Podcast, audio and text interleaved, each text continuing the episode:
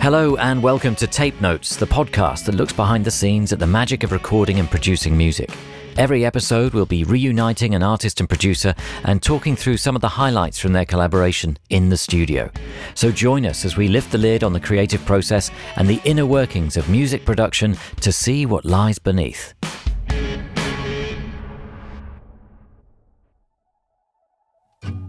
Hello, I'm John Kennedy, and joining me for this episode of Tape Notes are Lizzie McAlpine and producers Philip Etherington and Erin Ebbage to talk about how they wrote, recorded, and produced the album Five Seconds Flat.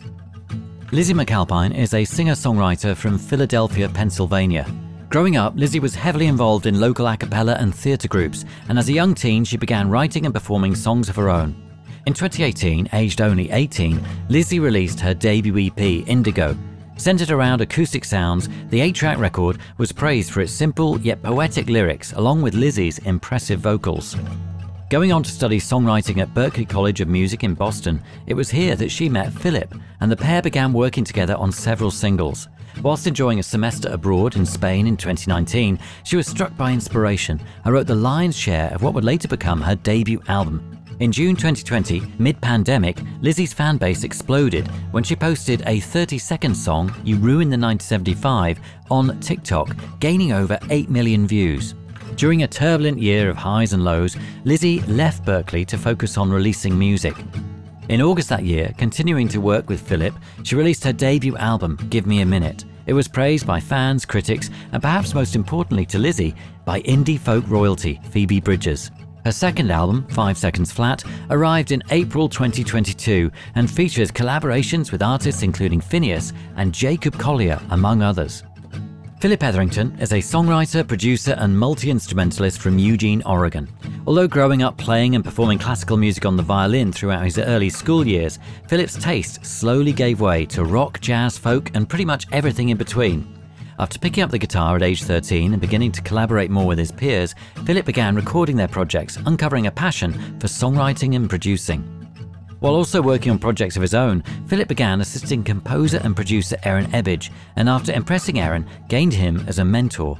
In 2017, he moved to Boston to attend Berklee College of Music, there, he found a large community of like minded musicians, where the success of his musical endeavours ultimately saw him drop out of college to focus on producing artists on both sides of the Atlantic, including Dodie, Kai Dreams, and Icelandic singer Luve. Having crossed paths with Lizzie at Berklee, Philip has since produced almost all of her back catalogue, including her two studio albums. Erin Ebbage is a songwriter, composer, and producer, also from Eugene, Oregon. Erin's career in music began in 2002 as lead guitarist in pop rock band Justin King and the Apologies. After a few years of regularly releasing music and touring the States, the band fell victim to a label regime change and eventually disbanded. He relocated to Los Angeles to work as an assistant engineer alongside producer Zach Ray and eventually began writing and producing for other artists. During this time, he also began working at Vanacore Music, writing for TV and advertising, winning various awards, including a BMI Film and TV Award for his work on Undercover Boss. Having relocated back to his hometown to continue his work as a composer and producer from his own studio, 2019 brought an opportunity to work alongside his old assistant Philip on tracks from Lizzie's debut, Give Me a Minute. The creative partnership flourished and saw Erin return as co producer with Philip on Lizzie's follow up Five Seconds Flat. Today, I'm here at home in Morden, South London, and I'm joined by Lizzie and Philip in LA and Aaron from his Oregon studio. And what better way to start our conversation than by hearing something from the record? This is Erase Me. Why am I away?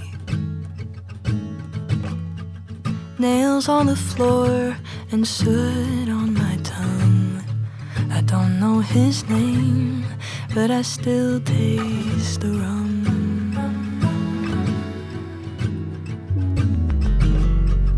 Nothing there but skin. Skeletons crawl on the ceiling, they know that him and his aftershave hit like a drug.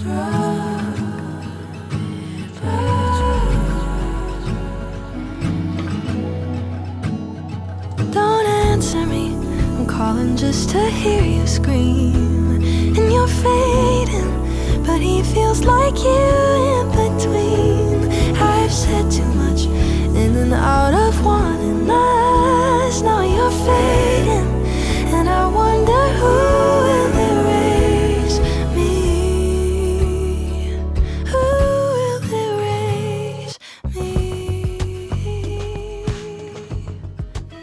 It is Erase Me by Lizzie McAlpine from the album Five Seconds Flat, and I'm very pleased to say that connected to me online in different parts of the United States are Lizzie McAlpine, Philip Etherington, and Erin Ebbage. Hello, how are you? Hello. Hi.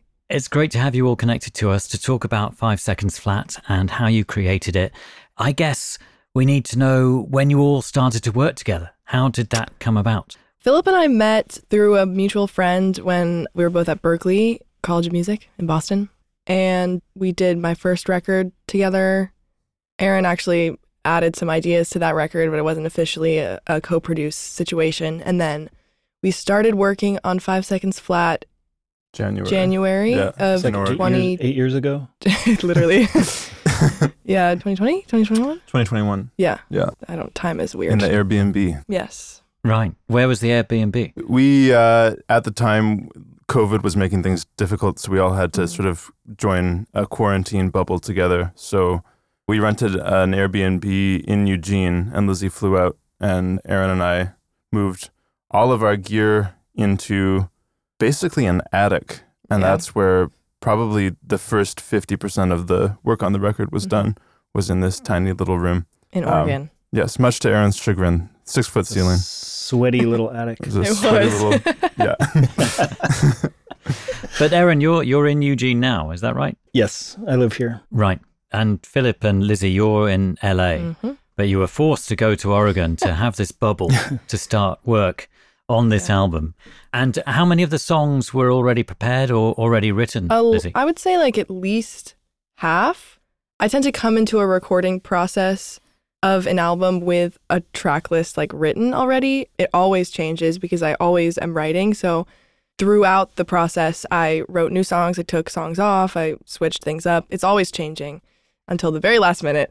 But yeah, I had like at least, I don't know, a, Yeah. a major- majority of the songs were already written. Really, there was just sort of a rotating list of like maybe five songs that at various points looked like they were going to make it on or didn't make it on. And then, you know, we would finish one of them and have a track like ready to go to mastering. And Lizzie would be like, actually, I wrote this one. Wait, wait, wait, no, this one.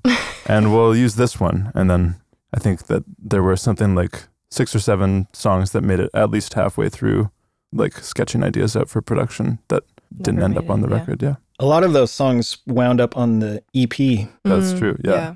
Right. So they Mhm. weren't wasted and they're not there in reserve for next time to lean on in case you're you're short of material, but it doesn't sound like you're ever short of material. Lizzie doesn't have that problem. And no. I also I don't like to go back to songs that I wrote.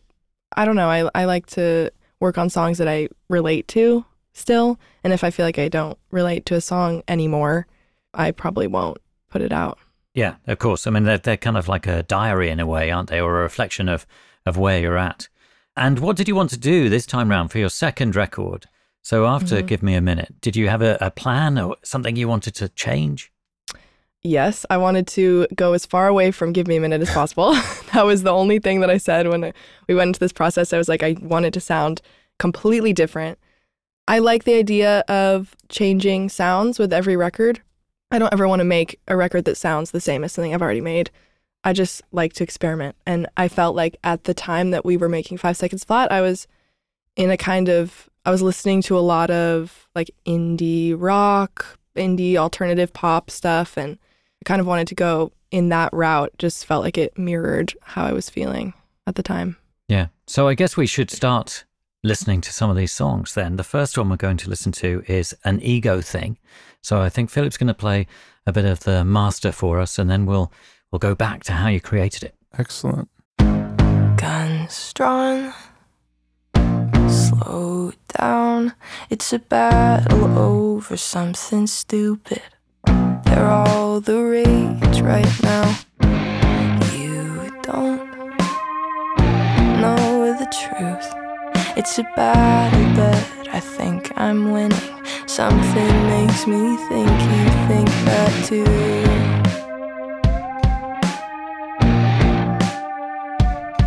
I was trying to be honest, You don't make that easy not that important. It's none of your concern. But you got angry and said some angry words. It's not that I hate you, I hate that it hurt. There's nothing else to it.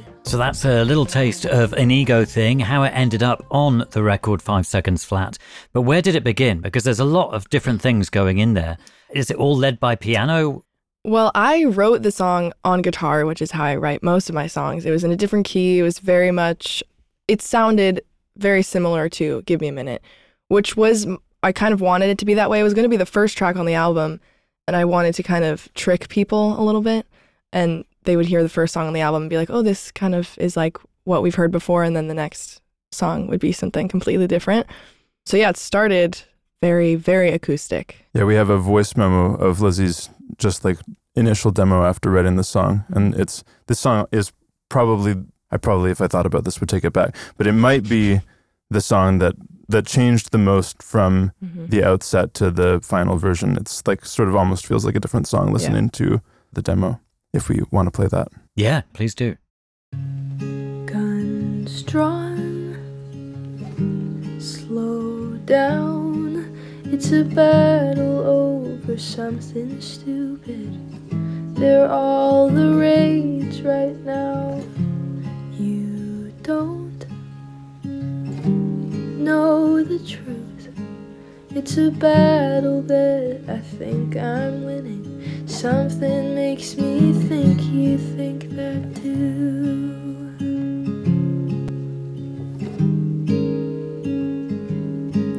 I was trying to be honest.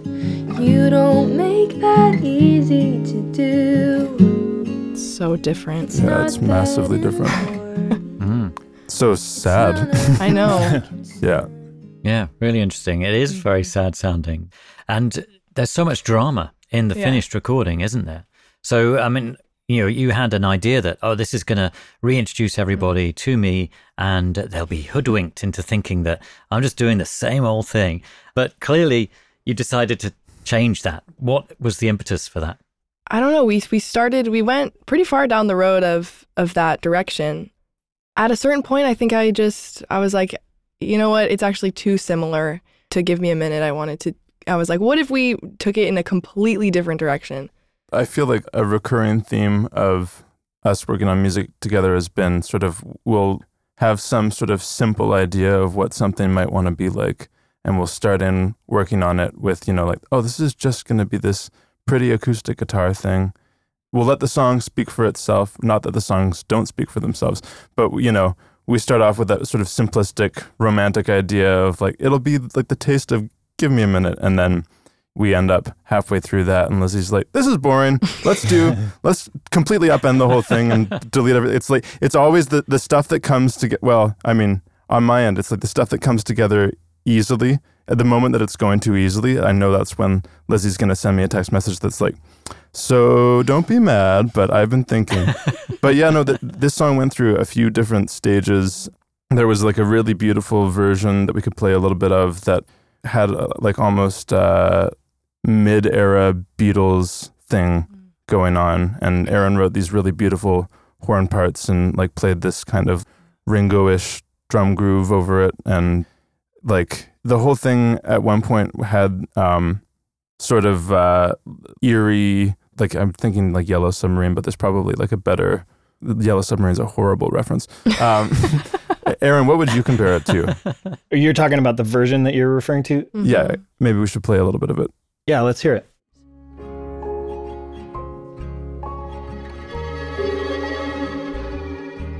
I was trying to be honest, but now I think I should have just. So this one kind of starts really slow. We're playing kind of from the middle of the song here.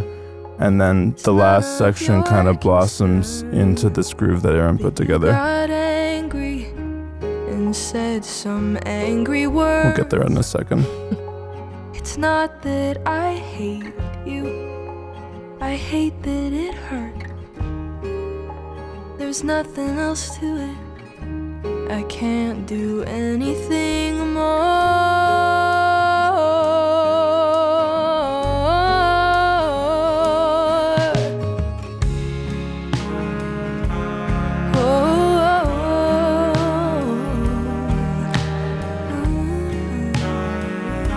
Yeah, I had forgotten about that omnichord in there too.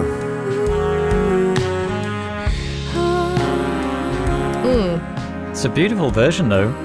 I love the horns. Yeah, it's so cool. was trying to be honest. If this is what Yeah, anyway, so we we were kind of on that track and we had kind of been living with that version and we were talking about, you know, getting some like proper horns tracked with Aaron's arrangement and then what was like the moment do you remember the moment that we were like pivoted and we're like I think it just sounded too similar to give me a minute. And I, I was at a point where I was like, I want to go as far away from that as possible because all of my albums are kind of a reflection of who I am while I'm making them. And I really didn't feel like I related to that album anymore at all. And I knew that, you know, people were probably going to expect something in that vein from me, like the more folk, indie, acoustic singer songwriter stuff. And I don't like to um, give in to people's expectations. I like to um, do what I want to do.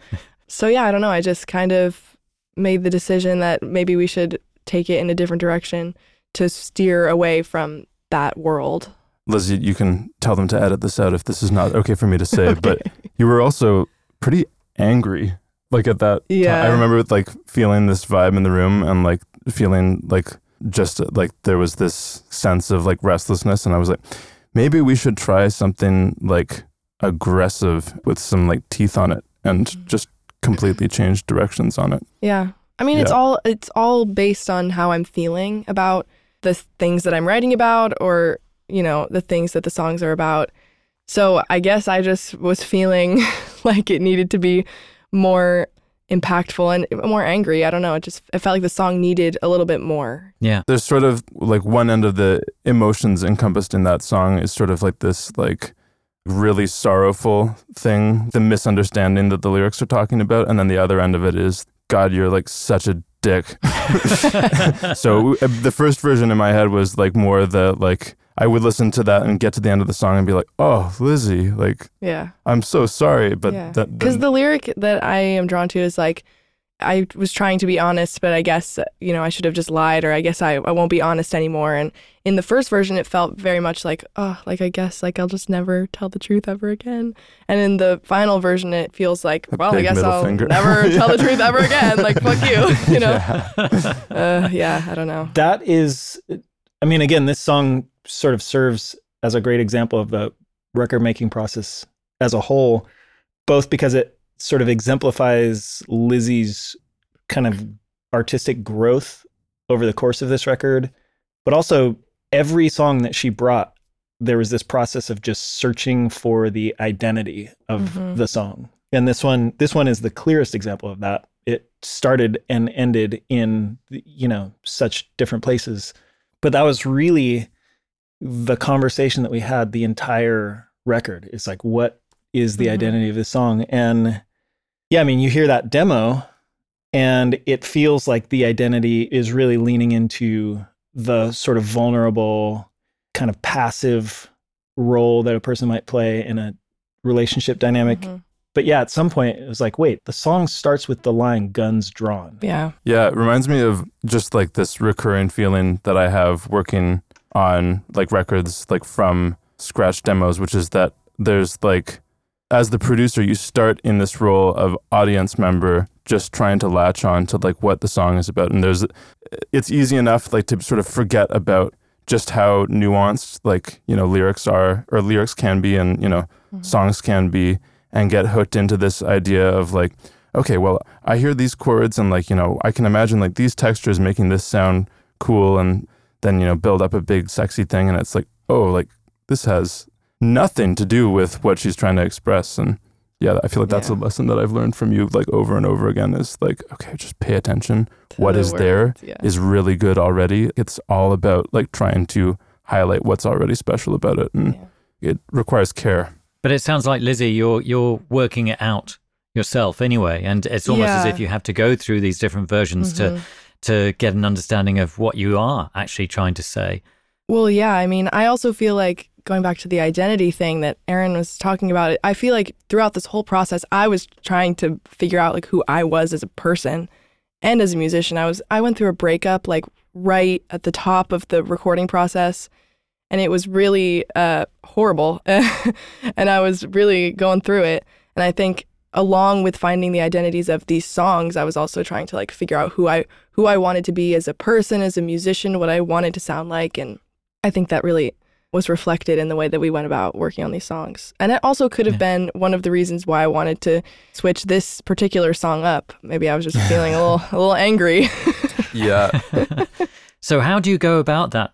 Uh, there was sort of this moment we had like paused the record for like two weeks because I had to move to LA, and we the three of us did two weeks of or two separate one week stretches of working out ideas at the beginning of the summer and in LA. in LA and we were sitting in my garage talking about the song and it was this like rip off the band-aid moment came where we're like all right let's just try something totally different and I had this thought in mind about uh, there was some like Julia Michaels song or something that just had like this like combination of just like totally bizarre difficult to listen to synth sounds and really aggressive drums at the beginning of it. And so then we just kind of loaded up a couple samples and in like an hour we had this little sketch of like the first verse with Lizzie's scratch vocal. You can hear her like cracking up.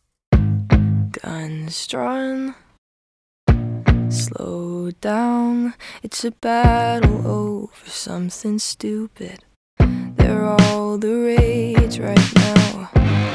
You don't. So abrasive sounding. it's so abrasive sound It's a battle that I think I'm winning. Something makes me think you think that too. So that those sounds, almost all of the non-drum sounds are from this little guy, the Casio SK1, which was like our stupid secret weapon. This particular synth, my mom bought at a garage sale, like before I was born, for two dollars, and it's on virtually every song on the album. Wow. Can you play a chord on that? Sure. Or is it just single notes? Because some of those Casio things, you can't even play a chord on them, can you? Can you play a chord? Well, that was a hypothetical, or that was like a. got it. That was a rhetorical Yeah. question. yes, you can play a chord on that. right. Yeah, I mean, it's pretty funny. There's like two octaves of range. You can't switch octaves, so unless you're sampling something in, you're really limited. And uh, the best part of that keyboard is that there's like this sampler on it, which we used all over the place. There's like a horrible sounding mic going into you know whatever the like eight bit audio recording thing in it is, and one of those sounds in there, which sounds like this like growling thing, Me think you think You can kind of hear it. That is Yeah. like me leaning into the mic on the thing, going, and then we played that into a guitar amp, and it was like, oh, Wow. It all makes a lot more sense now because uh, when I've been listening to this song, I've been trying to work out what the instruments are, and, and it's really quite difficult mm. to identify them. this is one. Of, there's a lot of songs on the album that have like some stupidity of like whatever you know coffee mug or like you know the Casio was in reach. Those things are tucked into the background and sort of fill out the like, oh, what does that sound? This song is like that's all it is. The second verse, there's this like kind of ambiguous like filtered percussion sound. It's me with a handful of expo markers in my hand. Should we get Find into it. this session or? Yeah, that would be great. While Philip's getting that together, I one thing that I feel like we should probably mention is that while this record was being made, Lizzie was also writing a screenplay. And oh yeah. like death was a big part of her vision Mhm. for her film. I was going through it. Yeah. Which screenplay is this? Which film is this? it was from the short film that accompanied the album. Right.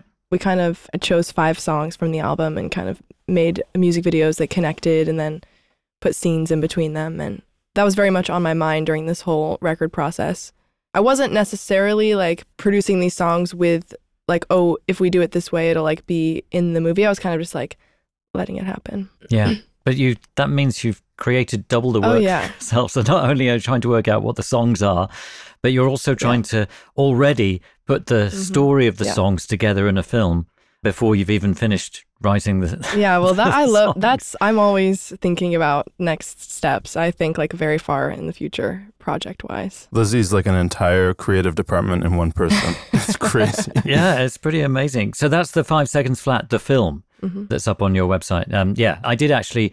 I watched it, but I, I did wonder how you went about creating that. But you kind of started working on that simultaneously as you were working on the songs Yep. for the album. hmm that was part of a conversation the whole way through and it wasn't it wasn't like we were talking in detail about it she Mhm. was working on that on her own but she would say like oh this is going to be great for the film hmm but i mean we we talked about it generally a bunch Yeah. just about her ideas for the film and the recurring death theme i don't know like at some point it sort of became clear that lizzie was exploring darker territory hmm and this song is a great example of that sort of transformation. Doomsday, I remember that Yeah, song was like, oh wow, this is dark. yeah. Well, it just feels like more, way more angsty and like that's the word that I use to describe the album is angsty. And that's how the process was. Yeah, literally. yeah, and in in having those conversations, those uh, at least in retrospect, I feel like those were some of the things that helped reinforce some of the creative decisions that were Mhm. made. Like, you know, again, it wasn't like we or Lizzie set out to make music for a film, Mhm. but when those two things aligned in her mind, it seemed like okay, now we understand the identity of the song. Now it's the whole vision started becoming more clear, and that that was one of the things, it, as I recall, that helped helped make those. You know, should we go with A or B? Mhm. That was one of the things that helped us go with B. First There was a, a lot of visual language when we were talking about Yeah. the songs. It was sort of like we were scoring a film in our heads in moments. Yeah, that's interesting because in a way, the death in the film is flagged up by the makeup that you're using. You know, the Halloween makeup, where different characters within the film suddenly they're wearing a, Mhm. a kind of Halloween style death mask of makeup, and uh, that kind of brings in the shadow of death, be it uh, you know your role or the different Mhm. romantic interests that you've got in the film as well. Suddenly they're all Yeah. skulled Oh yes. and uh, look really frightening. So, have you um, found this passage then, Philip? Yeah, so I mean, we can maybe talk through how the thing came together. This one is kind of interesting. It's really, it doesn't always work this way, but we sort of built it really chronologically, section by section, and kind of each thing was a bit of its own puzzle. So we started with those hits with the drums and the uh, like kind of distorted piano and guitar sounds. This was sort of the initial foundation. And then from there, we cut a scratch vocal, but we have the final lead vocal in this session, so I'll play that. Guns drawn. Slow down. It's a battle over something stupid. They're all the rage right now. And then we added the funky synths in. know the truth. It's a battle, but I think I'm winning. Something makes me think you think that too.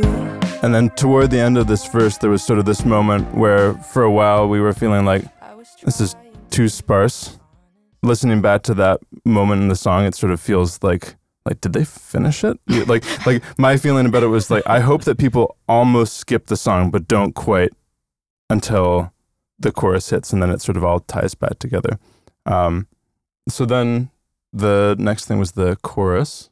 That started with just trying to come up with something just a little bit more like pop oriented, but sort of weird in its own right. So that was started with this bass line. A little chop of pitched up bass.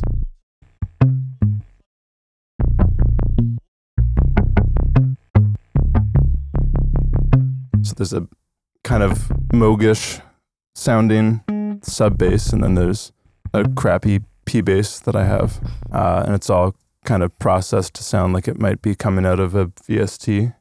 And then the kind of other main piece in the chorus, melodically, other than the vocal, is this sample that I have of it's the. I'm going to describe this, and I have no idea if the visual make, will make sense or not. But picture holding a violin in your hands and muting all the strings except for one of them, and then smacking the wood on the violin as hard as you can without damaging the violin.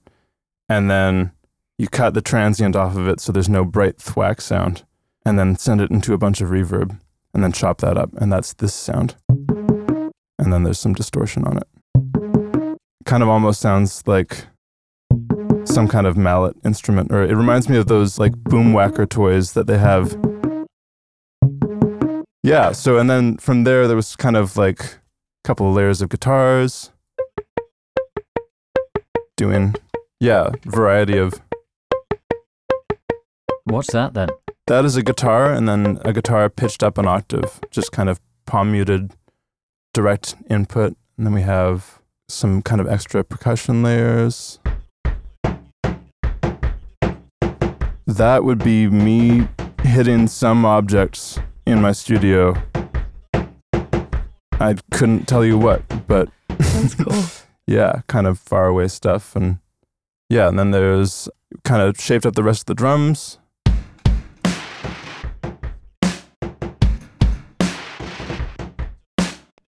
Yeah, the bass and the other stuff.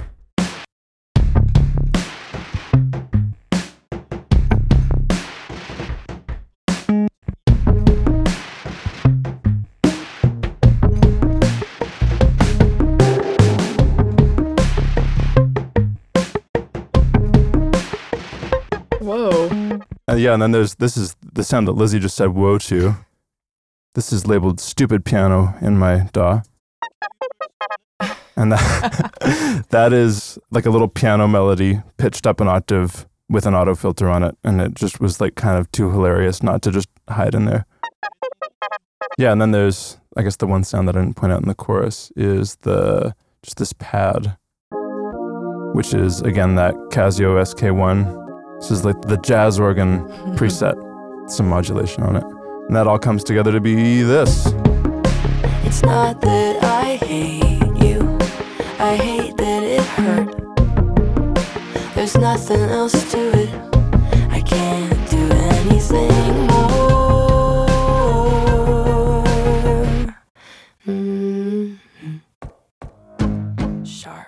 One of the things that I really like about it is that there's still lots of little bits of space that you've left in. And it helps define both the vocal and it helps define the individual elements that you've created. So they all stand out in a great way, which gives it a real drama to the song. I think. Appreciate that. Yeah, no, I feel like this song, it's sort of like, I mean, in that chorus in particular, there's sort of this like goofy interplay between like Lizzie says something dark and emotional and, you know, really up close to the mic, and then a stupid sound happens and they kind of lock into this groove of call and response sort of between each other. I also feel like space is something that we played with a lot on this record and we play with a lot in general. I the vocal is always going to be the most important thing for me and there are a lot of moments in this song and in Doomsday and there's just a lot of moments where there's not a lot going on but it's um there's just a lot of space.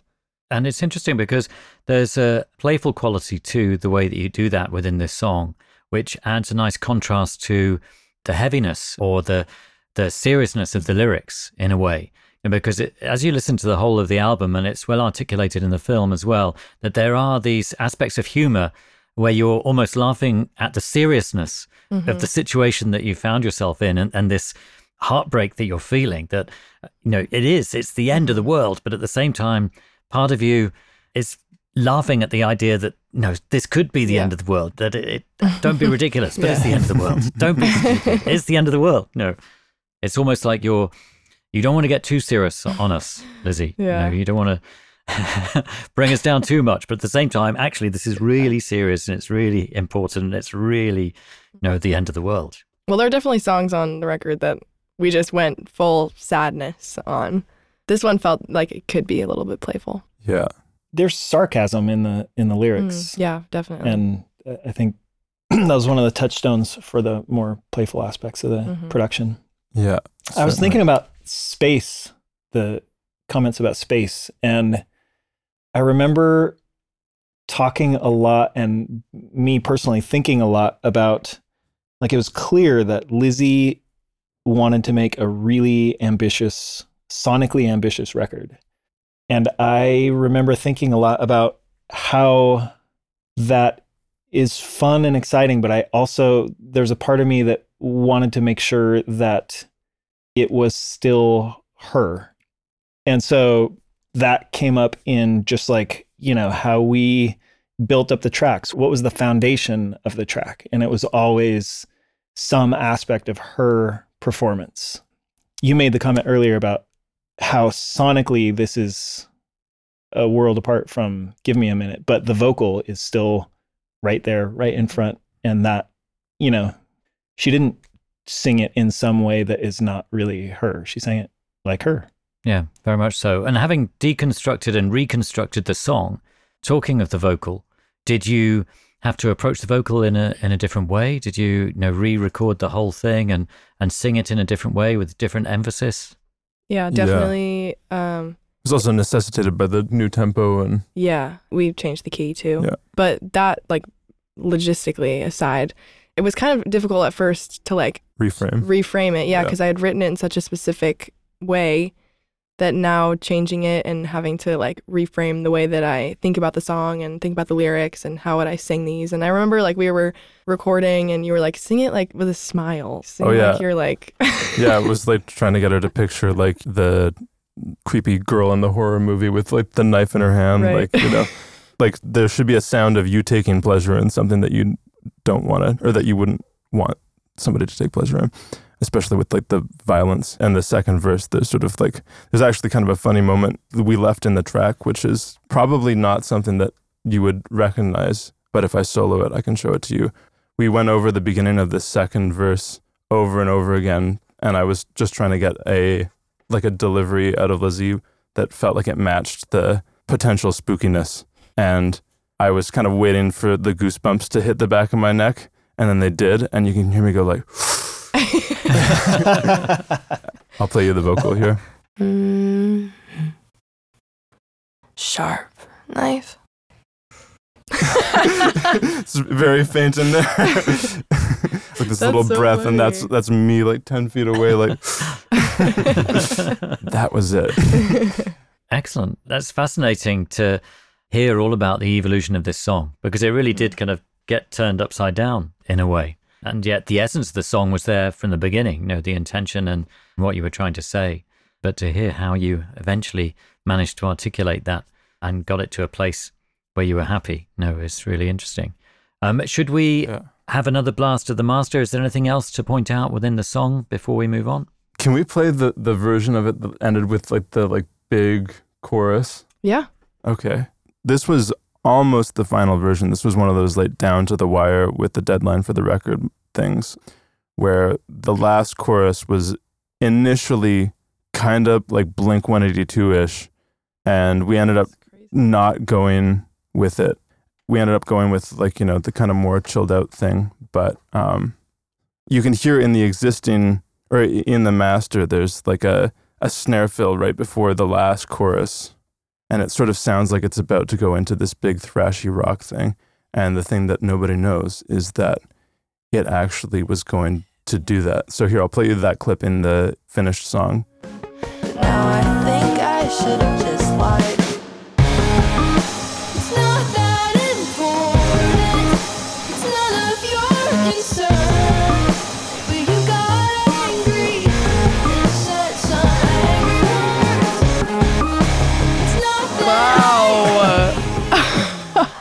So we shied away from that. That's but crazy. I know, I kind of love it though. Oh my God, that's kind of sick.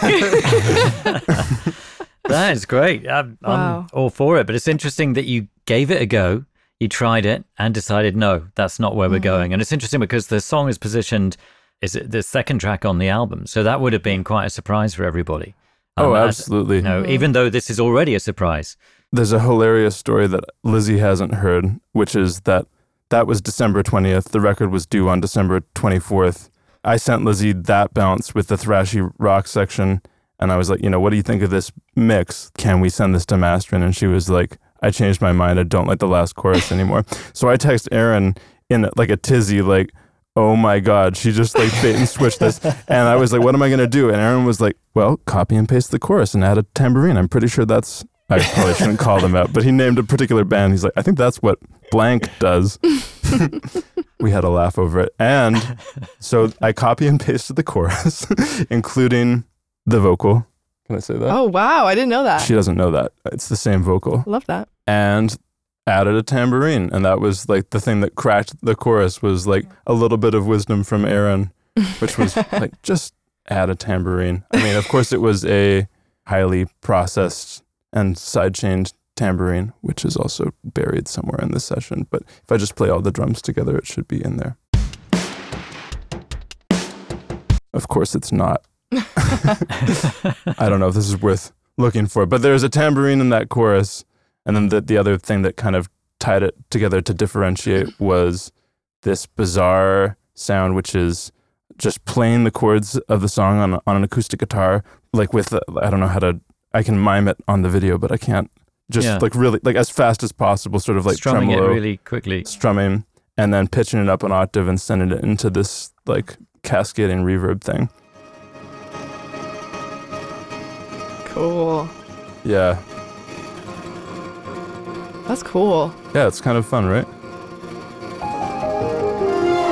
Yeah, and then a little bit of the thrashy Blink 182 energy made it in, and we kept a couple of those guitar chops, which I think sound way more tasteful mm-hmm. in the context of like not just trying to do that thing, but the. I hate that it hurt. There's nothing else to it. I can't do anything more. Mm. And just because I just found it, here's the tambourine. Thank you, Aaron. That's brilliant. So that is an ego thing. And the next song we're going to look at is Ceilings, but we're going to take a break now. We'll be back in just a moment. The next song we're going to look at by Liz McAlpine from Five Seconds Flat is Ceilings. And Philip is going to play the master so we get a little idea of what it's all about.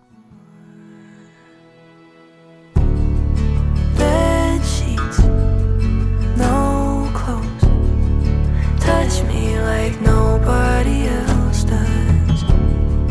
Lovely to just lay here with you. You're kinda cute, and I would say all of this, but I don't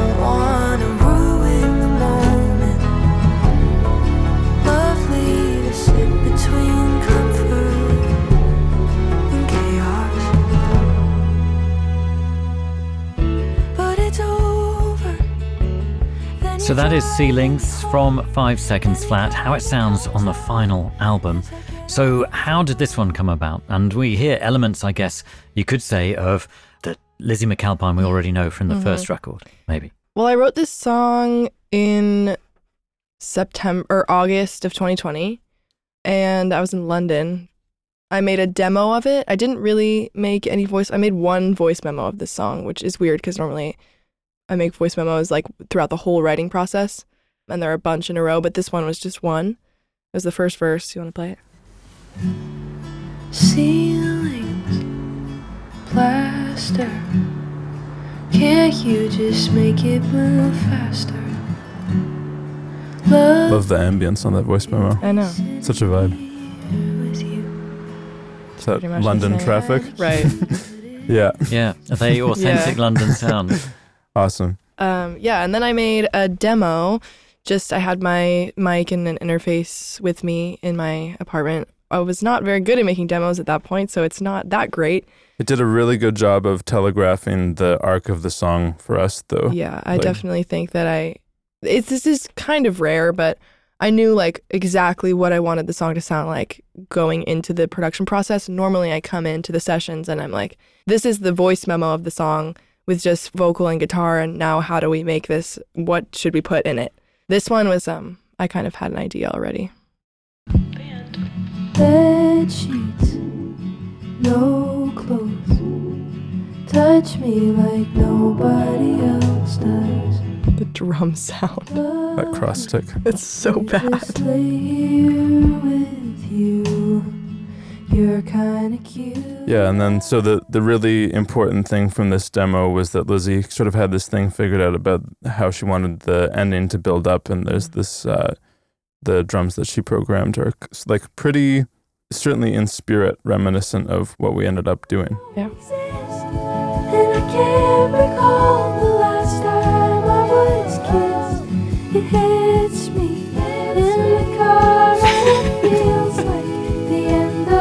Guitar polyrhythms are so cool. Yeah. Yeah. Okay, math rock, Lizzie. Cool. Anyway, yeah, so we kind of had this idea from the start with this song, that ending section. I was hoping to like, the image in my head was like Lizzie in the middle of a hurricane and like still as like raw and like gentle as the demo, but somehow like via mixing, we would keep her floating on the surface of just this like massive like cacophony of drums and strings and big ambient guitar sounds. Otherwise, it was like, okay, let's execute this demo, but try to flesh it out more. Make it sound better. Yeah. and yeah, I mean, it was like continually a reference point Yeah. in the process of recording the song. Yeah. I mean, the demo sounds good. Yeah, it sounds better than I thought it did. I certainly spent a lot of time listening to it and enjoying it. Hmm. you can hear how it relates to give me a minute for sure and it it's sort of a, another example of how you know you, you start with this song and it could go anywhere like she Yeah. writes these songs that could be taken in any direction Yeah. and I Um, also I wrote this song right before, right after, during when Give Me a Minute was coming out. I wrote the song at the same time as that was happening. So it's kind of in that similar vein. This is one of the songs on the on 5 seconds flat that sounds the most like Give Me a Minute, but we managed to find a way to differentiate it, I think. hey philip will you play the um that percussion part in the second verse that we all played together Oh, yeah, are we ready to go to Geek i remember Town? that being a really fun moment Yeah, so here, uh, let me play a little bit of the second verse and I'll build up the percussion and explain what we have going on there and how things came together. Bed sheets, no clothes. Touch me like nobody else does. So the second verse kind of includes most of the textures from the first half of the song. So maybe it'd be cool to just talk through what everything is. Um, the first thing that we recorded, I have this old Yamaha guitar that I've just completely abused it over the years. And the final step was painting it. It was like an art project, and I sort of didn't expect to have a usable instrument coming out of it. I put like really light electric guitar strings on it to compensate for the fact that the neck was like pretty warped out of shape. So it was still playable and it made this like really thin, brittle guitar sound, which is sort of like, I feel like a big part of the magic in terms of how this Mhm. song sounds. And Lizzie double tracked those with her awesome feel. Has like this almost like dulcimer like quality to it. Doesn't quite feel like an acoustic guitar. And then to just sort of add a little bit of weight underneath that, there's a more typical sounding acoustic guitar. I don't remember what we used. I think it might have been Aaron's 0017. And that one has this more of like a two feel, sort of more similar to how Lizzie was playing the song, like naturally. Sounds more like the demo, as opposed to the like pretty steady eighth note rhythm.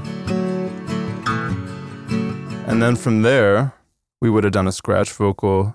There's a funny story, which I'll get to later, about the vocals on this tune. Just we ended up using two different mics, and it was a fiasco. But fiasco. uh, yeah, next we would have added the vocal. Bed sheets, no clothes. Touch me like nobody else does. Anyway, so there's uh, we were kind of listening to the song, and I have sort of an inside joke with the people that I work with that you can sort of always make the arc of a song work with a quote groovy second verse. so I feel like this is one of those groovy second verse tunes where it was like, great, we have a pretty like intro. Now let's give the song some kind of guts. And we we were starting with just trying to build up, you know, like downbeat and the backbeat. So we had started with the sound of Aaron has this like big marching bass drum and we recorded that with a few different mics and it kind of has this big rumbling quality to it which sounds like this.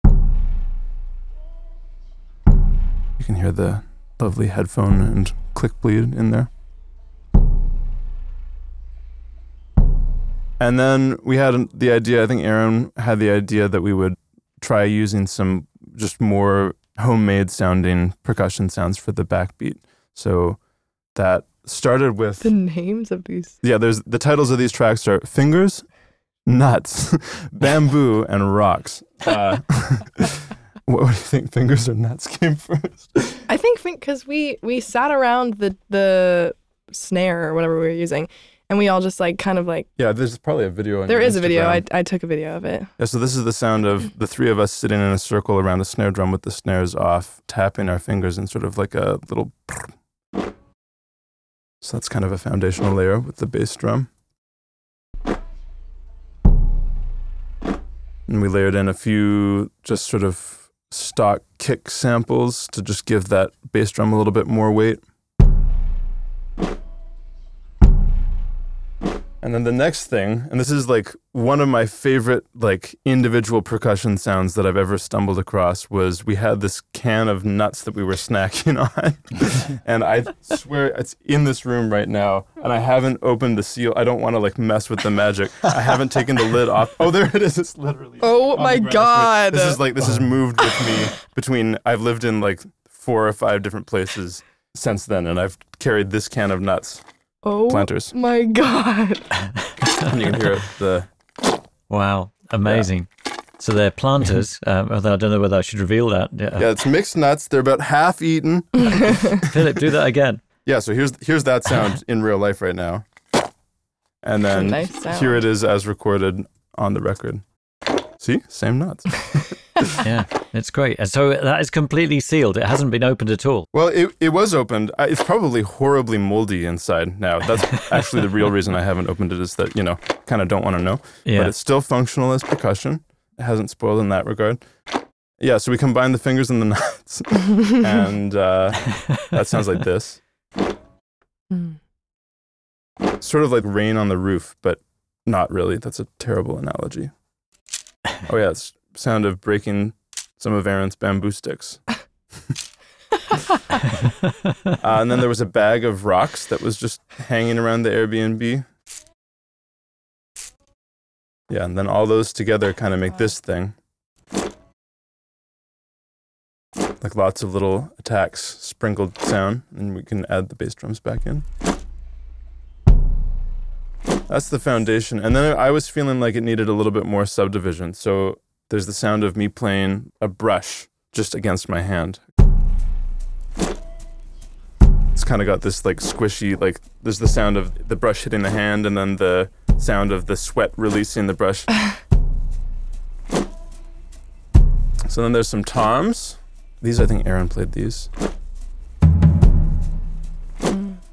So if you combine that percussion groove with our guitars and the vocal, Bed sheets, no clothes. Touch me like nobody else does. that's sort of the fingerprint of that second verse. And then up until the very last minute, there was some of my pretty bad bass playing on this, but we ended up having Sean Hurley replace it. Just like brings so much. touch me like nobody else does. Yeah. And there's Aaron's beautiful grand piano playing. No Just can't go wrong with open tenths. touch me like nobody else does. And then the big thing that we haven't talked about at all on this song, we had Rob Moose record and write just this like stunning string arrangement, So good. and it it was, was. perfect. It like really pulled the whole song together. I remember Mhm. listening to it in my car and like sobbing, just like, oh, we don't have anything to worry about now.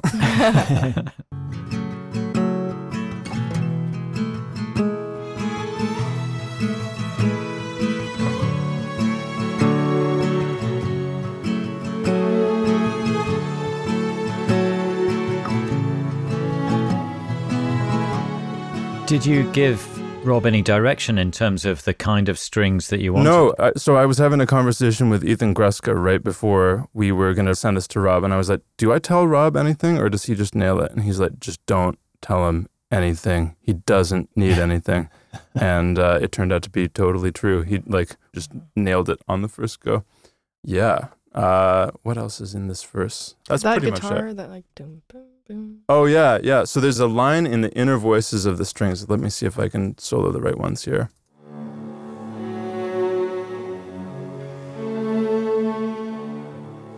So Aaron had the brilliant idea to double that with baritone guitar. Sounds so pretty. It's like the one of my tone favorite is things. beautiful. Yeah, so it's broken into two parts. Yeah, that's one of my favorite moments. in the So pretty. too. Same.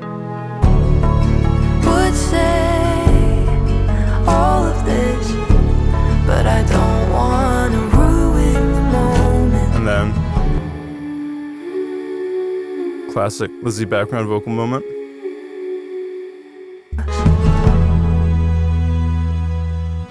But And then over. The scene change to the outro, which was like its own process. It was almost like working on a different song. Lizzie had that idea with the drums building up and that open hi hat sound in her demo. There's something about open hi hat. It's like sort of this like harsh grating sound, and it's it has the ability to create and add a lot of energy to like a moment in a song, but it also takes up so much space. And it was sort of like, how is that going to work in context? The answer ended up being Blair Sinta and reverb. So I ended up going to Blair's and we recorded a bunch of drums at his studio. Um, the section sort of starts without that hi hat thing, and it starts with the like four on the floor kick drum thing, and the hi hat enters a minute later. Here, let's just play that ending. But it's over. Then you're driving me So we've got some kind of muted Blair concert toms. up to go. and that's sort of like providing a little bit of the momentum. And then there was sort of uh, like 3 a.m. moment for me, which was this guitar part, which is weirdly a sort of cheap Martin guitar, and it's just the DI sound of that into a really like ratty guitar amp that I had, and then a bunch of reverb. This was kind of inspired by something that was in Lizzie's demo. So that's the rhythmic foundation. And then you add back in Lizzie's original guitars and then Sean.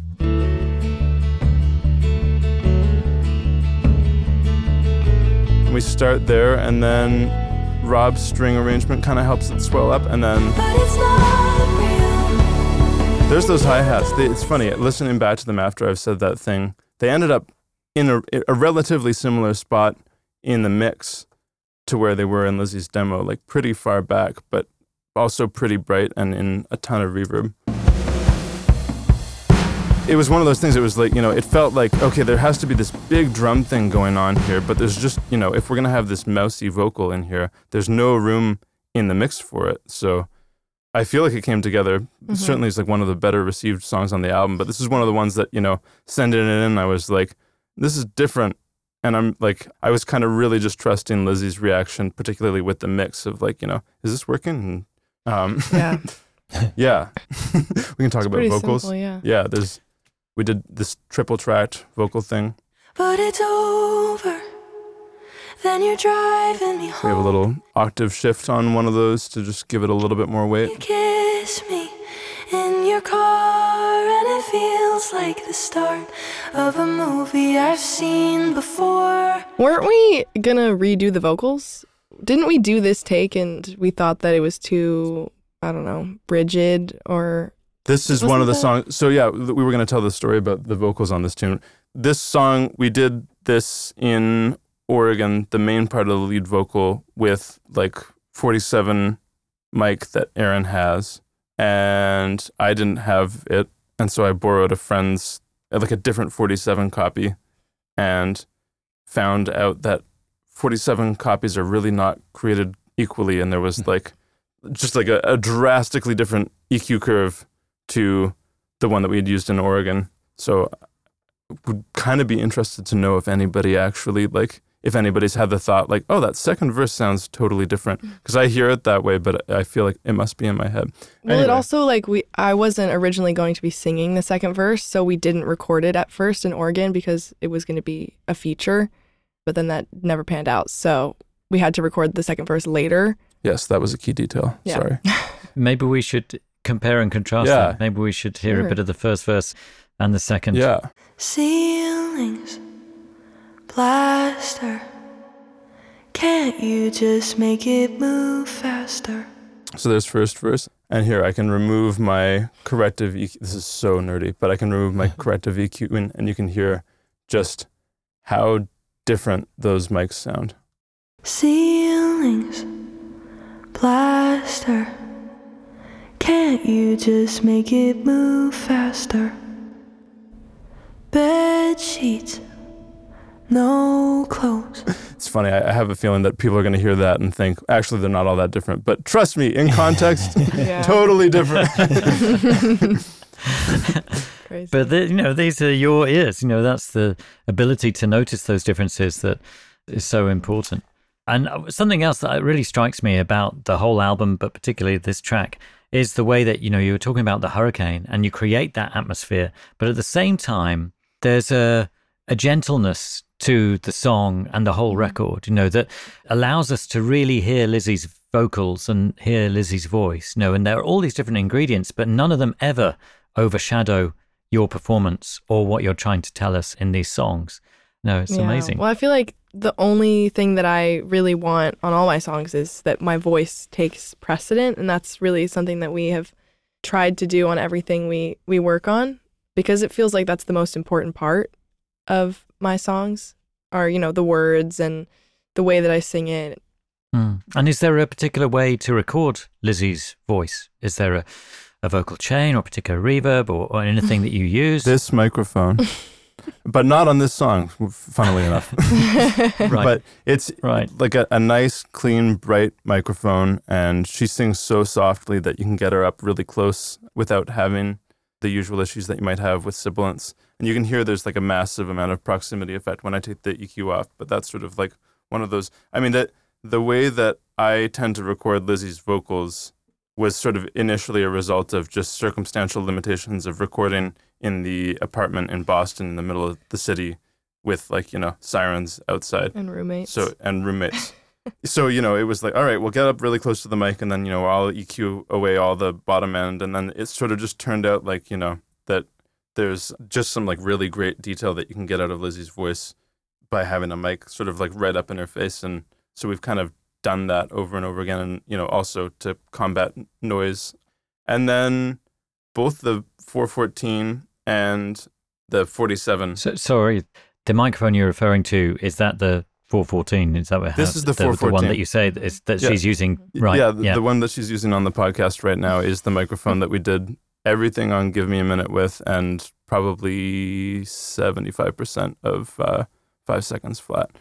And then, yeah, we just kind of like do multiple layers of gentle squashing to her vocal and pretty heavy de-essing. And um, yeah, I mean, I would say one asterisk to this part of the conversation is that you could record Lizzie with any mic and it would still sound kind of amazing. And you know, we we recorded that the live EP that she recorded in whatever it was, 4 hours or whatever. And that was the opposite of everything that Philip is describing right now. And you know, that is sort of just the proof that there are aspects of engineering that would make his or my job easier in terms of how, you know, the signal chain goes. But really, like, I mean, she could release voice memo recordings on her iPhone, and she has. And she has. Well, I do that on SoundCloud. yeah. Um, so, you know, before anybody goes rushing out and buying $5,000 microphones, that is really the key ingredient is just how she sings. And That I mean, Lizzie, point. I don't know if I've ever asked you this, but like one thing that I did not know about you until we were in the same room together is that like you, you smell horrible. can double it's unbearable. like the first time I witnessed her double her own vocal, Mm. it was just sort of shocking. It was stunning. She it's uncanny. she sings I mean it's not just perfectly in tune with itself, but every nuance, every little inflection from start to finish, like the top of the song to the end, every little detail is like somehow logged into her memory and performed exactly the same. She's Lizzie, how do you do that? Yeah, I don't know. I just kind of do it. It's just, it comes naturally to me, I guess. You really don't practice that? Please tell me. you practice. No, I don't. Damn it! it's just nuts. It's Thanks. it's pretty wild. this song, I feel like Yeah. a couple of things that this song exemplifies are like early on in the process. I remember Lizzie being like, I don't want to play guitar on this. I don't think I should. It was almost like she didn't think of herself as a guitar player. Does that ring a bell to you guys? Vaguely, yeah.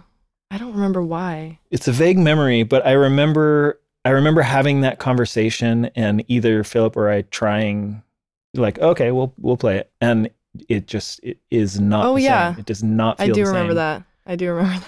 yeah. I recall that being a I don't know, like when you make a record, if you don't set out with a set of rules, sometimes you do set out with a set of rules, but even if you don't, those rules sort of get established. Like we're going to do it Mhm. this way because of this reason. And that was one of the things that I feel like established one of those rules is like Mm. if it's a fundamental acoustic guitar part like that, she just has to play it because we don't play that way, and it's just part of the song. And I remember also, John, you commented about um, how her vocal is, you know, up front, and that that was always sort of the priority.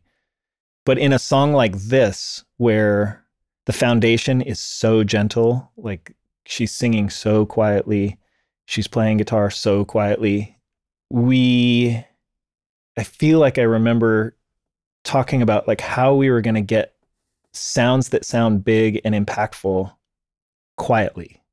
Like how do we do that without changing the character of her guitar and voice? Yeah, I mean, I think the answer overall was like immersion and detail and like big bottom end and really sort of like present top end, but there's like a lot of dynamic room in the top end. And like one of the things was like, you know, Rob's string parts were relatively gentle, but in the context of the thing, there was like a lot of like upper mid range sort of like treble area. And that was like the EQ move that I had to make in the end to get it to work in the mix was just pretty representative, I think, of the the sonics of the song overall. To get all the detail and all of the width, but not have like just this like big soupy mess of everything occupying like the. It, it's like you know you can have a lot of different sort of flavors of bright. There's like you know big blasting guitar bright, or there's like you know the sound of like somebody rubbing their fingers together next to your ears and i feel like the mentality with this song overall was like rather than pull out the megaphone pull out the microscope and amplify it that way if that makes any sense Yeah, it seems so crucial as well to the whole record, you know, getting that balance right, you know, and you have done so, so beautifully. I think we should hear a, another bit of Ceilings, The Master, and then we'll take another break and we'll move on to Reckless Driving. wonderful here's that ending section from start to finish but it's over. Then you're driving me home, and it kinda comes out as I get up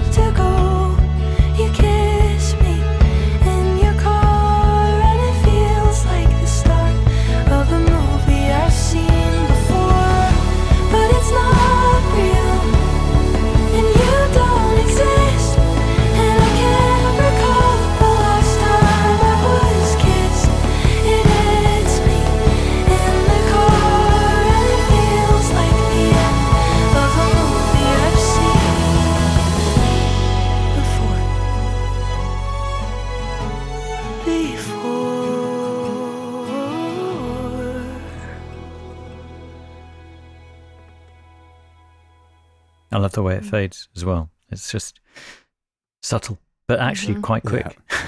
It's- suddenly ends. Excellent. Um, right. Well, that was Ceilings. We're going to listen and explore Reckless Driving next. The next song we're going to look at from Lizzie McAlpine's Five Seconds Flat is Reckless Driving, and Philip has it lined up to give us the a blast of the master. Now we're going 100. Your hands aren't on the wheel, cause you're just staring at me like you're not convinced that I am real. And now we're at 180, and I can finally see, but then it's over in a second. Crashed the car into the tree. Yeah, I can see it all happen. You'd rather die than take your eyes off me. I don't love you like that. I'm a careful driver. And I tell you all the time to keep your eyes on the road. But you love me like that. You're a reckless driver. And one day it'll kill us if I don't let go. I don't know how to tell you. So that is a little taste of reckless driving, and this features Ben Kessler singing along with you, uh, and it's a kind of call and response, or do, I don't know. The story unfolds in different ways. How did the song come about, and did you always think there was going to be another voice on it? I did not write this as a feature with a feature in mind. I wrote this also in London around the time that I wrote Ceilings, so in like 2020. And I wrote it originally on this Nord keyboard that I, I had in my um, apartment. And when I first wrote it, I had in mind this like, I don't even know what I had in mind. It was really weird. I came to Philip and I was like, I wanted to sound like a Taylor Swift song Right.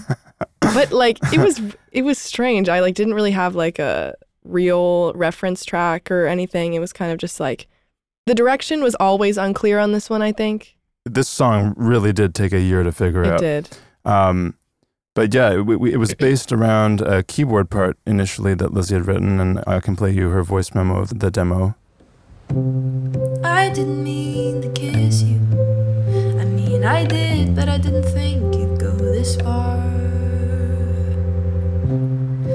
So initially, mean to kiss we were thinking, you know, okay, like this is a cool synth part. That like you know the challenge was just going to be like you know how do we sauce up that synth line with you know a sound that we really like. That synth part didn't end up making it in, but that was sort of for better or worse the thing that was steering us to begin with. So then this is I'll play you a little bit of our like first demo of it.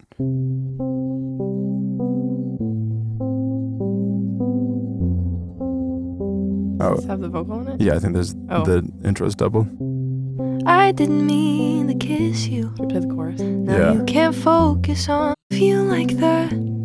I'm a careful driver, and I tell you all the time to keep your eyes on the road. just real basic Yeah, so part of the thing was, you know, the way that she had written it initially, the keyboard part stayed the same through the entire song. And then you and I had a really like fun evening writing like reharmonizing the last The chorus, brid- yeah the which turned the into the bridge thing. outro thing. And I had this idea of like, you know, this was at after the point that we had decided that we would have Ben feature on it. And I had the idea of staggering the vocal and kind of like in a ceilings esque sort of way, having just like a massive, massive sound at the end of the song. But this time it was going to be sort of no holds barred instead of uh, trying to keep anything about it gentle. i have the reckless driving bridge epiphany voice memo Oh, yeah. i was just playing it into my phone i mean my mic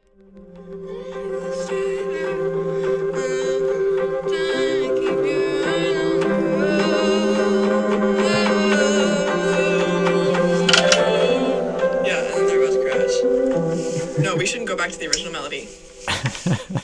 just We shouldn't go back to the main. just double because- chorus and then it gets fucked up. Yes, and then and then they're about to crash, and then it ends. Those are high fives you can hear happening there. That's pretty oh, funny. yeah Man, that was a good moment. it was really fun And there, at that point, it wasn't until toward the end of the recording process that we were like, let's drop in like a bridge. And I had like a lyric idea, which you like got excited about and then Oh, ran yeah. off into the other room. and- before the Yeah. outro chorus right. because in a lot of versions there was no um I don't know what I, what you would call it. It's like an, an interlude ish thing. Yeah, so here I'll play you the section that we're talking about for a little bit of context. Pressure, would you let me go? This part coming up here. Don't wanna scrape you off the pavement. I can't be your savior. I don't control. So that that whole section didn't exist until quite like Yeah. I mean, I'm looking through our little array of different bounces here and they, you know, start in January and we didn't get the final version until the beginning of December and it wasn't until November that we wrote that bridge section. Yeah. Philip was like, maybe there should be a section in between, like before the outro chorus starts. And he came up with the lyric, the scrape you off the pavement. And I was like, oh, yes. And then I just kind of like wrote something really quickly. Yeah, and then we had this really fun time writing all, the those like yeah, counter Oh, melodies. We should play those. We Yeah, should solo here. those. Well, when, when did it go into the guitar? When did it change from a Nord keyboard? pretty Wow. late. This was Right. like another down to the wire moment where we had a fully functioning version of the Mhm. song that we were like totally ready to send to mastering. And this one was even more of a like reversal where it was like Lizzie was like, I don't think that we got the direction Yeah, right because it wasn't just one. It wasn't just one section. It was like the whole song felt a little bit not right to me yet. Here, I'll play you several of the versions. So this one is from April. This was sort of the first attempt of like, okay, we're going to build up some kind of interesting pop-ish thing. But then it's over in a second. Crashed the car into the tree. Yeah, I can see it all happen. You'd rather die than take your eyes off me. I don't love you like that. I'm a careful driver. with the And vocoder. I tell you all the time to keep your eyes on the road. But you love me like that. You're a reckless driver. That's pretty cringe. We'll cut that one off right there. And then cut forward three months to July, and we're experimenting with some other bad ideas. I'd rather die than take your eyes off me. I don't love you like that. I'm a careful driver. I like the vocoder. The vocoder honestly should have made it in, but that synth, I don't know what the idea was. What is going on? so basically, basically, two things are like very true about Lizzie and I. Lizzie's not Taylor Swift. Mhm. I'm not Max Martin.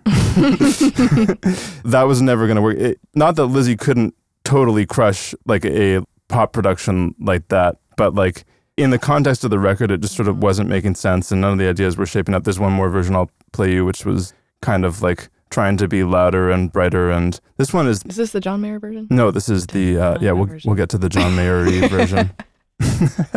uh, yeah, this is probably the closest to Taylor Swifty that we ended up getting. And I tell you all the time to keep your eyes on the road.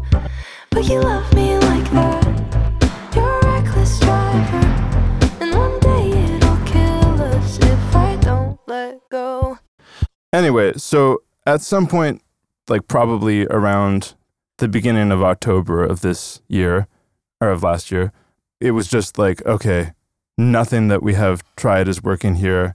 Actually, I, I should say, now that I'm thinking about it, we brought in Ben because Ben is an amazing producer and we had him start playing with ideas. Some of those, like the like July version onward, he had a hand in. And Ben and I, like Ben came out to LA and he and I were sitting with the song and trying to figure out how to like how to get it to feel like a little bit more like it had a foot in like Lizzie territory, but still like have the upbeat pop energetic sort of feeling Yeah. to it. And we came up with the version that we affectionately nicknamed the John Mayer version. And this is the one that almost was reckless driving. And one day it'll kill us if I don't let go. I don't know how to tell you that I feel safe when you say shotgun. Never felt this way, no. That's a groovy second verse right there. And I lie when I tell you I know exactly where we're going. I get lost just for this moment. Now we're at 100. Oh, the guitars. Oh yeah. And I don't wanna lose this moment. You know Here's the John Mayer how coming.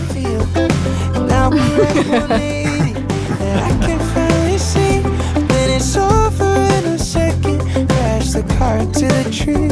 I don't know how it happened. Guess I totally different chorus. Cause I love you like that. I'm a reckless driver. And it just felt So smooth. happy. It felt so happy. It felt like driving with the windows down Yeah, it does feel that way. yeah i mean uh, the john mayer thing like i feel like maybe it has like love on the weekend vibes or something mhm. just like a step too far in like easy breezy direction. Yeah.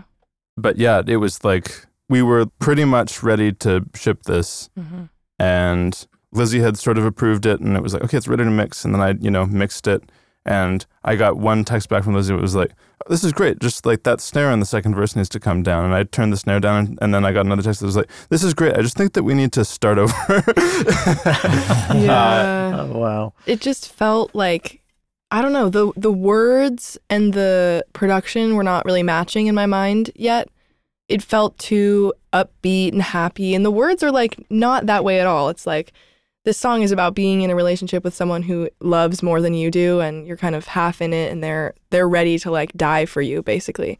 yeah again it was like a i think that from the beginning we and particularly i was like too focused on like this taylor swift idea and not I enough focused on like that. what's in the song, you know? Like it's like as a producer you first have to be the audience member and like Yeah. just pay attention to what the hell is going on and we kind of went down a million wrong paths with it before we finally ended up with what it ended up being. Yeah. Yeah. And so, I mean, Lizzie had this revelation then and realized, oh no, Mhm. it's not quite how I want it. But did you have an idea of how you did want it? Yeah, I did. I think I told you I was like, I, I want it to be more, can we try like a more acoustic type of thing? And that's, yeah, it was like the total reversal. It was like, okay, like the one thing that we haven't tried yet is doing something Yeah. that actually sort of sounds like Lizzie. right. Yeah. so it's kind of funny. Major irony. Um, Yeah. yeah. and then at that point, I called in Ryan Lerman, just like needing just somebody who hadn't touched the song Mhm. to like contribute some ideas. And Ryan and I sat with the song probably for like three days and kind of just tried to go back to basics. And I kind of was enjoying having the pressure of like, you know, performing the guitar part like on him rather than on me Should we play through those guitars? Yeah. so we laid down some cool rubber bridge guitars. So this is what that sounds like. We had a few layers of that. So that's the sound of the pickup in the guitar. And then this is uh, with the microphone that we put in front of the guitar added.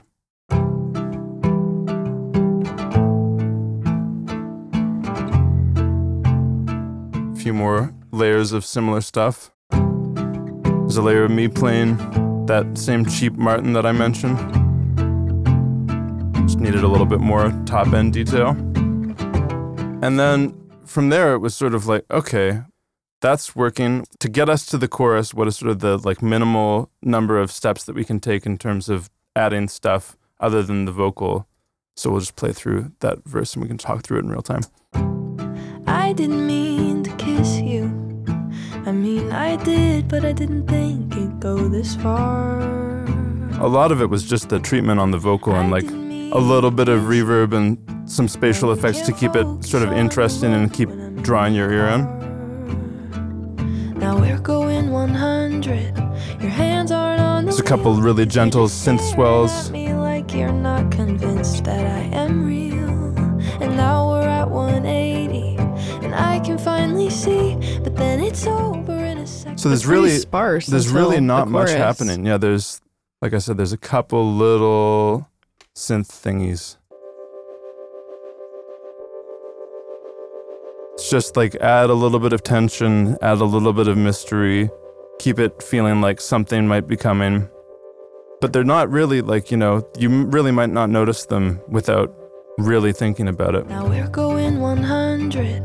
Your hands aren't on the wheel, cause you're just staring at me like you're real. And now So that's all that happens all the way up to the first chorus. And then that's where things get really interesting. You'd rather die than take your eyes off me. I don't love you like that. I'm a careful driver. So this was chorus approach number 6531. Yeah. It was initially just like, you know, thinking like, okay, well, maybe the maybe having those guitars come through that that first chorus and you know just adding a couple little extra sounds would work. That didn't really work. It sort of felt like a bigger move needed to happen but it was like okay well if we're not going to go in the massive big bright pop direction how are we going to make the energy step up? And Ryan and I were kind of sitting there beating our heads against the wall playing with different guitar ideas. And then I sort of thought like well there's one thing that always works and that is a four on the floor kick drum, unfortunately. that was kind of the pivot point for approaching the chorus was just a soft and not that we hadn't tried that before, but in the context of the like softer, more acoustic approach. So we started with kick drum and vocals essentially on this chorus. I don't love you like that. I'm a careful driver, and I tell you all the time to keep your eyes. So there's like the energy is just coming from that stuff. And then it was like, okay, how do we fill in this space with something that is working emotionally and also texturally, like just something interesting that is helping the emotion rather than taking it further away. So we started with some more rubber bridge guitars. I don't love you like that. I'm a careful driver, and I tell you all the time to keep your eyes on the road. So there's a high acoustic guitar in there.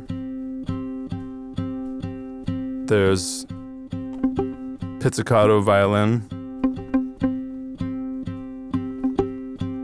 Then this is some rubber bridge. Right, this is rubber bridge pitched down and up an octave and then filtered, and that's the bass in this section. That's the feel from the beginning of the song.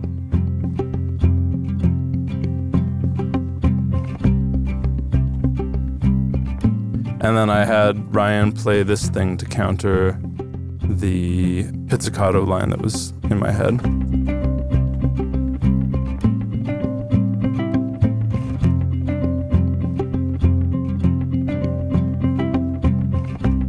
Then there's the synth part. Just a little more shape. And then the secret sauce, which is so not secret, is just a big fat side chain to that kick drum for everything that I just played you. And it's funny in the session there just there's one group that contains all of the chord instruments and the bass and I was just like, all right, we'll put like SSL compressor on it and then sidechain it. Hmm. And that gives it that sort of like glitchy lo-fi feeling Yeah. And it makes all of those individually really non-spectacular elements feel like they're part of something smarter, I guess. I mean, at one I remember one of the conversations, like at some point, Lizzie, I feel like you were like, I don't know, I just kind of want it to be like a Ben Kessler song. Oh yeah, definitely. I definitely had that thought direction at one point, which is part of why we brought him in to help because I just felt like I was literally referencing one of his songs. I was like, I want this part to sound like this part in this song, and I just think he is very talented and he's in the world that I wanted this song to be in, partially. Yeah, Ben's contributions were heavily featured in that outro section. Yeah. It's funny, I actually have a group in the song that is like the stuff that Ben sent.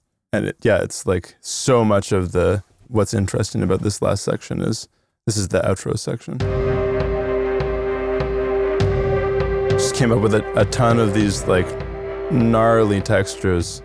I feel like the kick, the sidechain thing, and the synth, those two elements, even though the bulk of stuff is intimate acoustic, those two elements, when they enter, that is what makes it more like Ben Kessler Mm. Oh yeah. to my ears. Yeah. You know, it, it, like defines the character of the song to me Mhm. in a way I didn't realize before. Absolutely.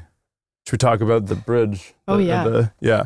The way that this happened initially, so there's the, like these couple transition bars here. Pressure, would you let me go?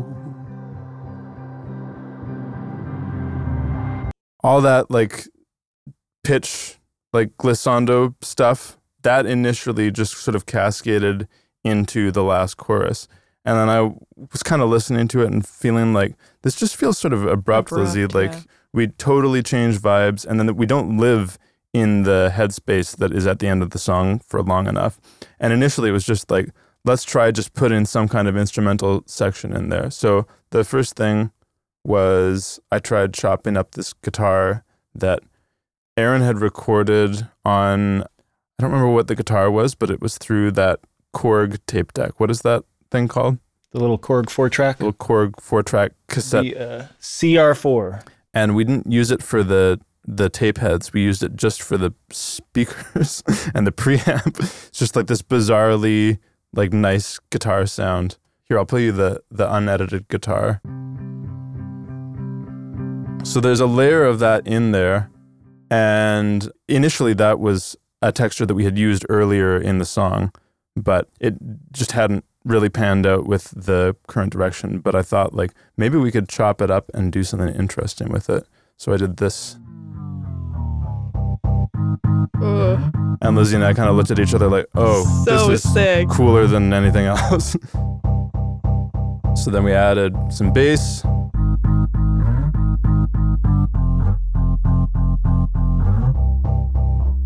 A much more significant kick drum.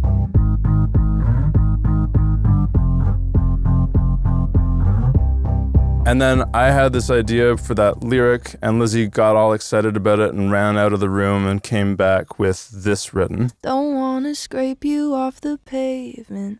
I can't be your savior. I don't wanna be here when you lose control. And I was like, whoa, that's cool. Let's record that right away.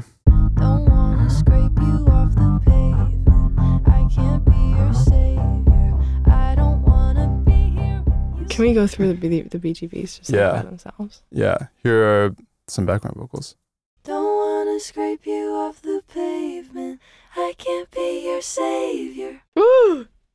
Be here, lose control. Don't wanna watch it as it happens. See the crowd's reaction. I should say, just in general, I feel like the most excited that you and I have ever gotten in the studio is like when we're tracking background vocals. It's not the lead vocal. You hate doing It's- lead I vocals. I hate doing lead vocals, but BGVs are so fun. It- it's like, oh my God, that's just, so cool. You just get in a groove, and then we're just like bouncing off of each other, and it's amazing. we get really hyper. So here, well, actually, can we just? Do you mind if we indulge and just play the background vocal arrangement from that point on, Yeah, go for it. or just all the vocals? Your savior. I don't wanna be here when you lose control. Don't wanna watch it as it happens. See the crowd's reaction. I don't wanna be here when you kill us both. Cause I don't love you like that. Cause I love you like that. I'm a careful driver. I'm a reckless driver. And I tell you all the You time. tell me keep all the your time, eyes on my love me like that. Do you love me like You're a that? reckless driver. If I keep on One day it'll Would you kill us you if I don't let go.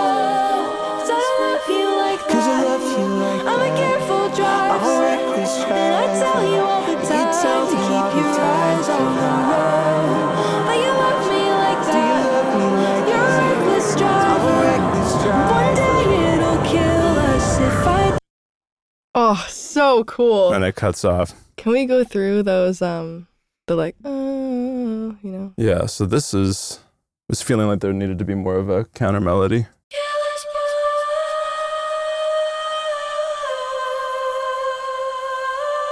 Something to help it scale up.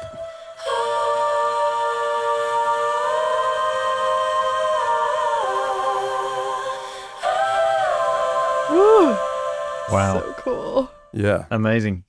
It's interesting because, in some ways, I think with the kick drum and with that section of the song, somehow that taps into some of the experiments that you made, you know, the different electronic experiments that you were making using keyboards and stuff that you kind of ditched, but somehow the feel of those Yeah. is in that section. I don't know why, because it's different and it's completely new because you just did it.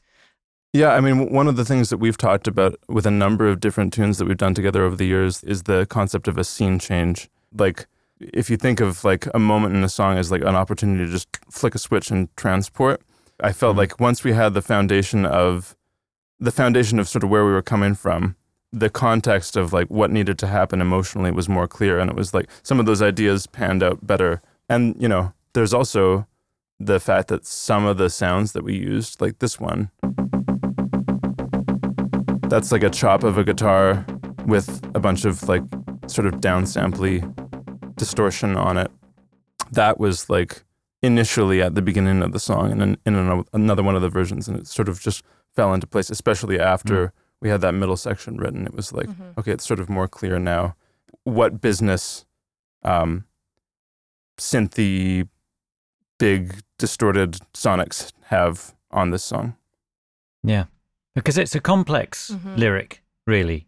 No, I think the first time I heard it, it seemed more jokey in a way, and then the more you listen to it, it's like, no, this is this is a complex situation. No, where you're trying to tell somebody that you don't feel the same way, and then there's this situation with the whole driving thing, oh yeah which is kind of scary. You know, something that you amplify in the film, and This is also No, a tune uh, that really fits into that thing that Aaron was saying about having a visual in mind. Like from the get go, you heard that voice memo that Lizzy played at the beginning with us, like sorting out the ending of the song. And I say something like, and it just cuts off. The idea is that the car is crashing Mm-hmm. and, you know, you don't know what happened. So that there's Right. sort of this crazy argument happening between Ben and Lizzy in the vocals and like the car crash is coming and then it sort of comes.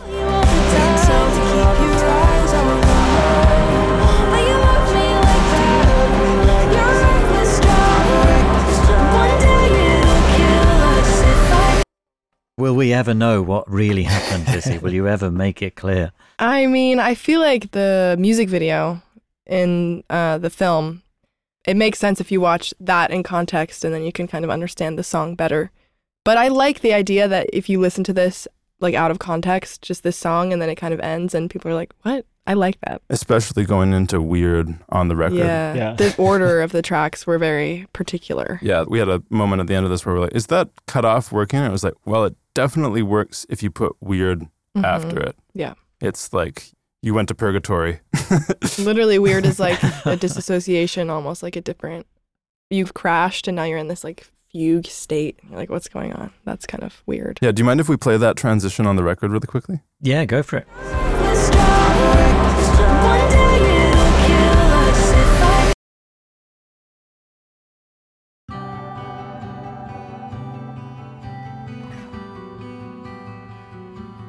It's just like the worst feeling in the best way.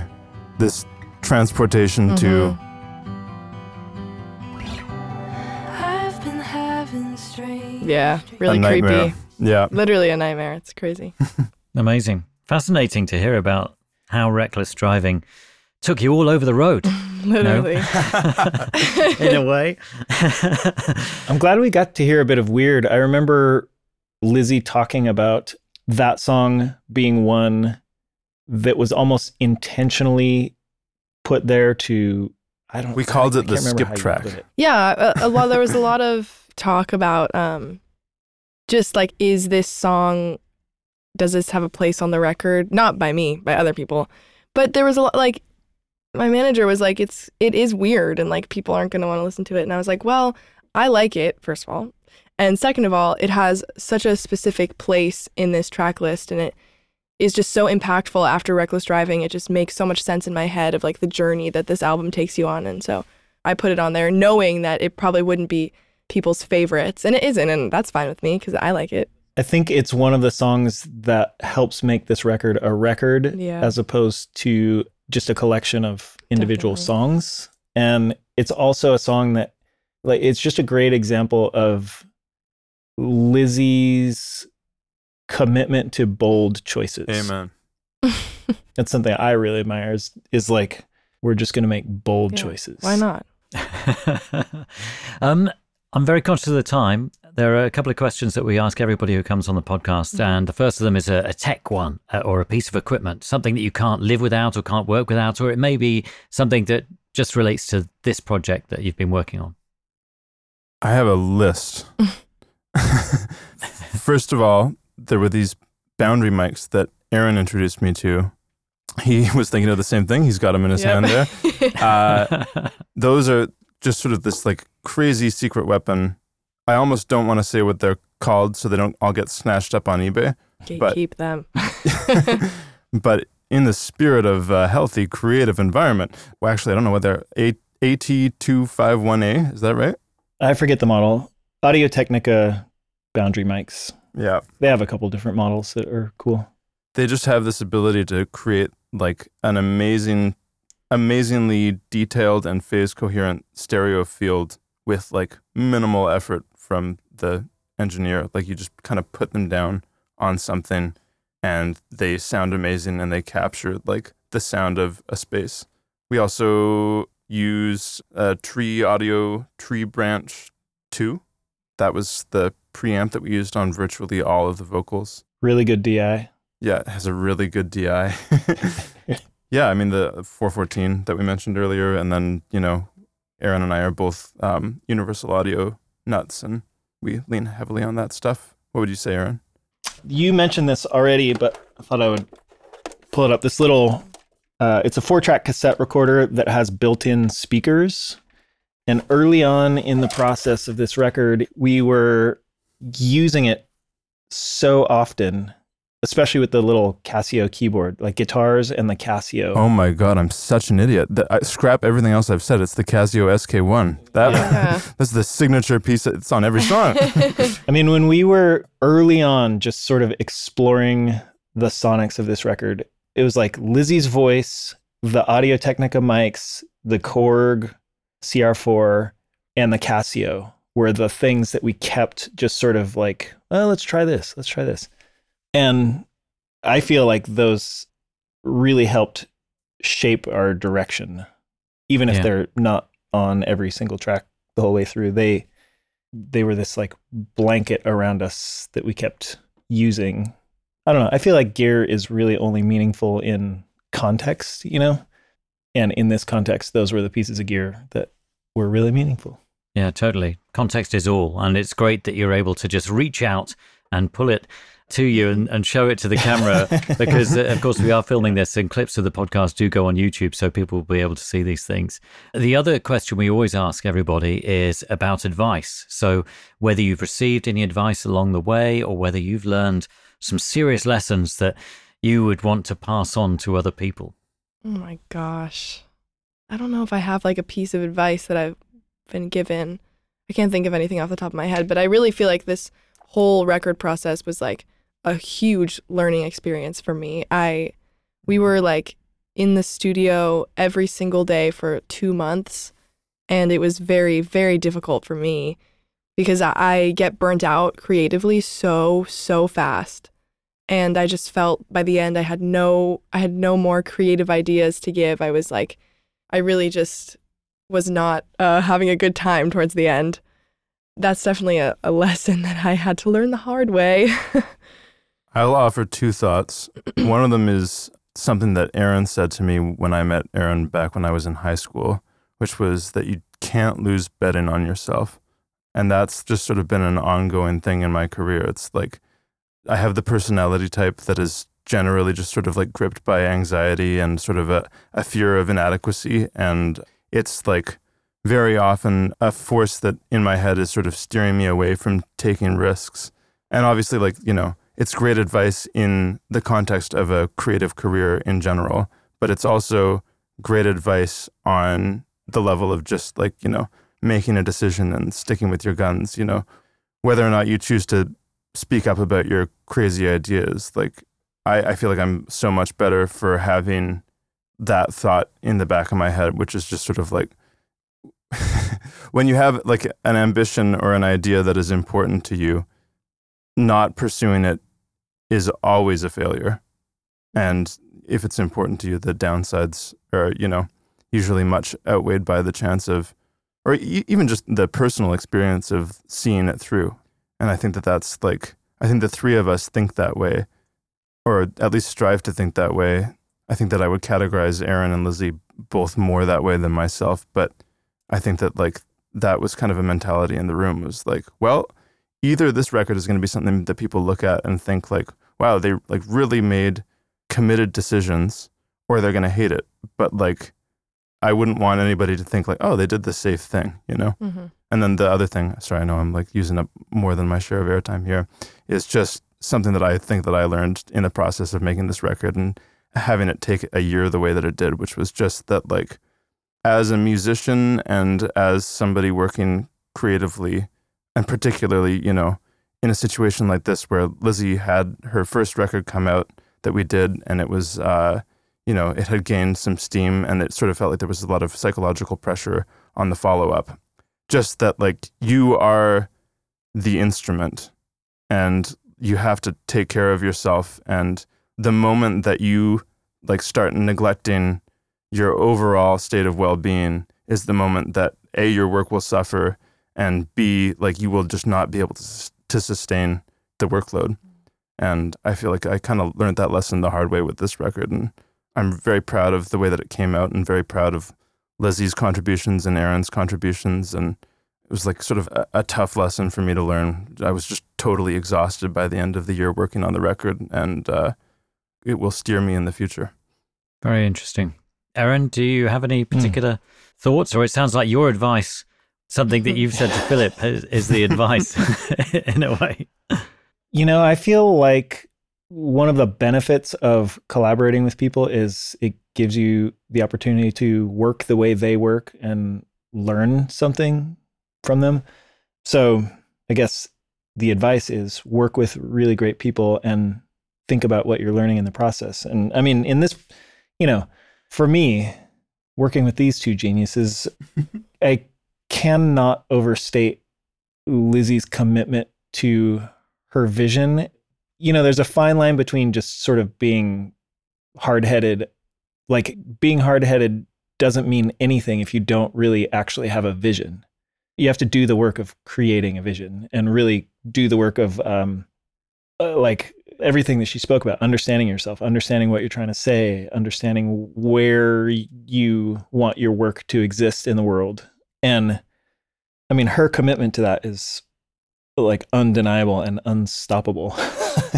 Yeah. Um yeah. it- it's like super super admirable. And philip's commitment to getting the details right like he just seems to have this endless ability to work on something until it's really just the way he wants it to sound sonically. And you know i mean i guess the common thread is commitment to the vision super important Mhm. Some fascinating and valuable stuff there. Thank you so much for taking all the time to talk to us. Very much appreciated. thank you And you've got one more task, which is to choose an outro song now from the album, something that will see us all off into the night. Orange Show Speedway. It's the closing song on the album. Mhm. thanks so much john thank you That was so much fun. Thank you for having us. It's uh, been a real pleasure. Really, really enjoyed it. And here is Orange Show Speedway. Thank you for listening. We hope you enjoyed the episode. If you have a moment, do tell your friends and leave us a review. It all really helps. Thanks to those of you who have already donated to the show. I'm just one part of the team that brings you tape notes. It relies on your support. If you'd like to donate, please head to our website. Once again, thank you for listening. Until next time, goodbye. Every guy at this festival has you in their eyes. I never think about it too much, but I'm thinking tonight. And it's really annoying that I'm triggered like this. Cause your name isn't spoken, but I'm speaking it. And I don't know why it happened, but it happened like this. My best friends are with me, and I feel okay. But last time I was here, I was 18. My mind is racing, and I feel so strange. Last time I was here, you were